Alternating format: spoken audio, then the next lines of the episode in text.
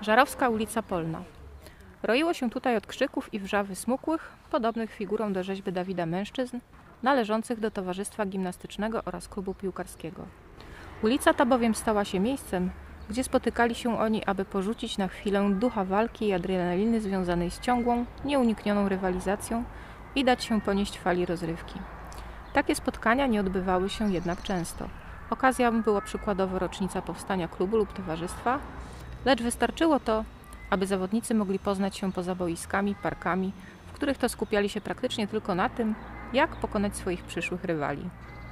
Szczególnie członkowie klubu piłkarskiego, których treningi urozmaicone były w bogate obrazy matki natury, swoje myśli zmuszali do biegu w kierunku zwycięstwa. Myśl goniła myśl, a zarazem wszystkie uciekały przed problemami dnia codziennego, gubiły je gdzieś w drodze do mety. Alex, jeden z najlepszych wówczas piłkarzy z drużyny młodzików, kapitan drużyny, zresztą nieprzypadkowo ze względu na jego zacięty charakter i ducha motywacji, właśnie przygotowywał się do kolejnego w tym tygodniu treningu. Buty spakowane, woda jest, a no i najważniejsze jest. Wyszedł z domu, czule przytulając na pożegnanie swoją schorowaną, przemęczoną zarówno psychicznie, jak i fizycznie matkę.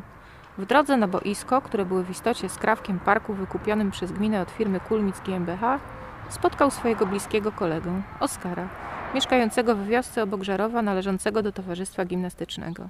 Wybierasz się na trening, prawda? Zresztą głupie pytanie.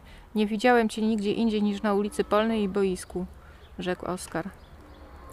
To mój drugi dom, moja ucieczka od rzeczywistości. Wejście w inny świat, lepszy świat. Tam nie ma miejsca na inny ból niż fizyczny. Ale czy ból fizyczny jest czymś negatywnym, gdy jest w stanie wyciszać ten psychiczny? Odpowiedział z uśmiechem na twarzy. Zmieszany Oskar nie wiedział, co odpowiedzieć. Wiedział, z czym zmaga się Alex, jednakże nie potrafił mu pomóc. Z drugiej strony uważał, że chłopak sam odrzuca wszelaką pomoc i zamyka się we własnej emocjonalnej skorupie, która z czasem jest w stanie pęknąć. U nas w towarzystwie gimnastycznym ostatnio dużo się dzieje. Organizujemy Mistrzostwa Żarowa w pływaniu dookoła stawu. Pod wpływem papierkowej roboty i całego zamieszania związanego z ustaleniem, jak będzie to wyglądać, panuje lekki chaos. Jest wiele pomysłów, każdy jest podekscytowany tym, że odbędzie się u nas coś takiego. A wam jak idzie w rozgrywkach w tym sezonie? Zmienił temat, aby uniknąć rozmów filozoficznych z kolegą. Dobrze. W niedzielę gramy mecz ze świdnicką drużyną. Obawiam się, że możemy to przegrać. A teraz wybacz, ale spieszę się. Alex nie chciał dłużej rozmawiać, więc urwał rozmowę i chwilę później znalazł się na polu treningowym. Przywitał się z kolegami z drużyny, traktował ich jak drugą rodzinę, choć nie miał nawet pierwszej. Został sam z matką, na którą patrzył codziennie ze łzami w oczach. Czuł, jakby miał ją za moment stracić. Chłopcy, do mnie! zawołał trener, po czym zaczął tłumaczyć, jak ma wyglądać dzisiejszy trening. Tak jest, trenerze, odpowiedział jeden z zawodników. Piłkarze rozbiegli się po boisku, aby wykonać najpierw staranną rozgrzewkę. Nikt nie chciał nabawić się kontuzji na trzy dni przed ważnym meczem. Aleks wówczas zniknął na moment. Poszedł za pobliską budkę, gdzie zostawił swoją reklamówkę z wodą. Otworzył ją, wyjął wodę i coś jeszcze.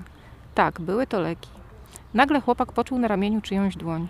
A co ty tu robisz? rzekł trener. Ja tylko biorę tabletkę na gardło, chyba się przeziębiłem, odparł zmieszany. Chcesz zrobić ze mnie głupka? Mogłeś chociaż schować tabletki z powrotem do reklamówki, abym nie zdążył przeczytać, do czego służą. E, to nie jest ważne, wracam na boisko, nie mam czasu na rozmowy. Niedzielny mecz sam się nie wygra.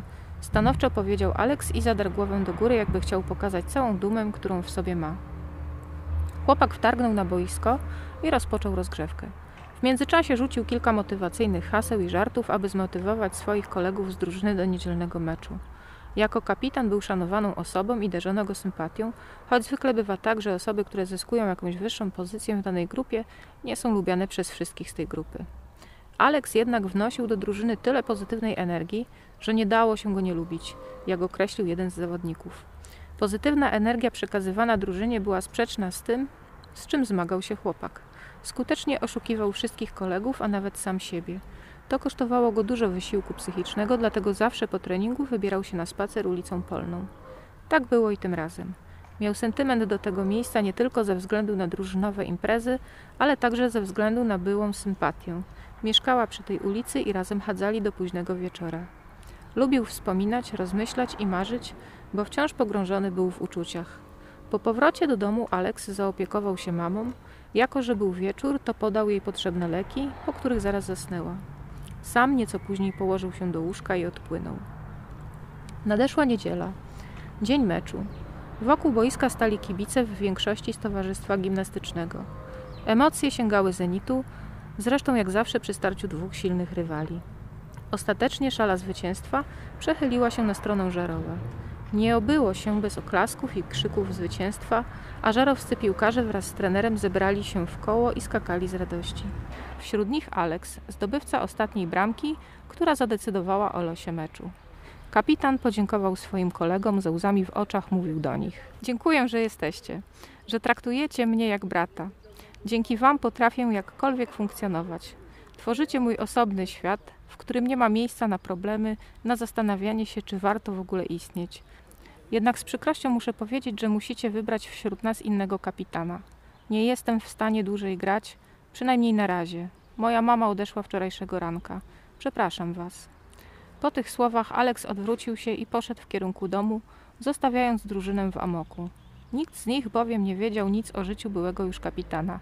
Stali w tak wielkim szoku, że nawet gdyby wtedy zatrzęsła się ziemia, to nie ruszyłoby ich to nawet na sekundę. Podczas rozmów żarowskich zawodników o tym, co się stało, Alex był już w domu. Wziął swoje tabletki i osunął się po ścianie na podłogę. Stracił wszystko. I po co było się rodzić? Dla kilku sukcesów, z których nie potrafię się już cieszyć? Dla rodziców, którzy odeszli szybciej niż powinni? Dla bliskich, których nie mam, bo od zawsze bałem się zaufać komukolwiek?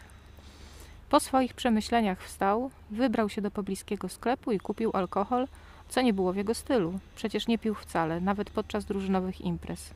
Szybko jednak wrócił do domu, oczywiście przez ulicę Polną. Postawił butelkę na stole, obok niej położył tabletki, które jeszcze przed śmiercią podawał mamie, aby mogła zasnąć bez przeszywającego ją na wskroś bólu.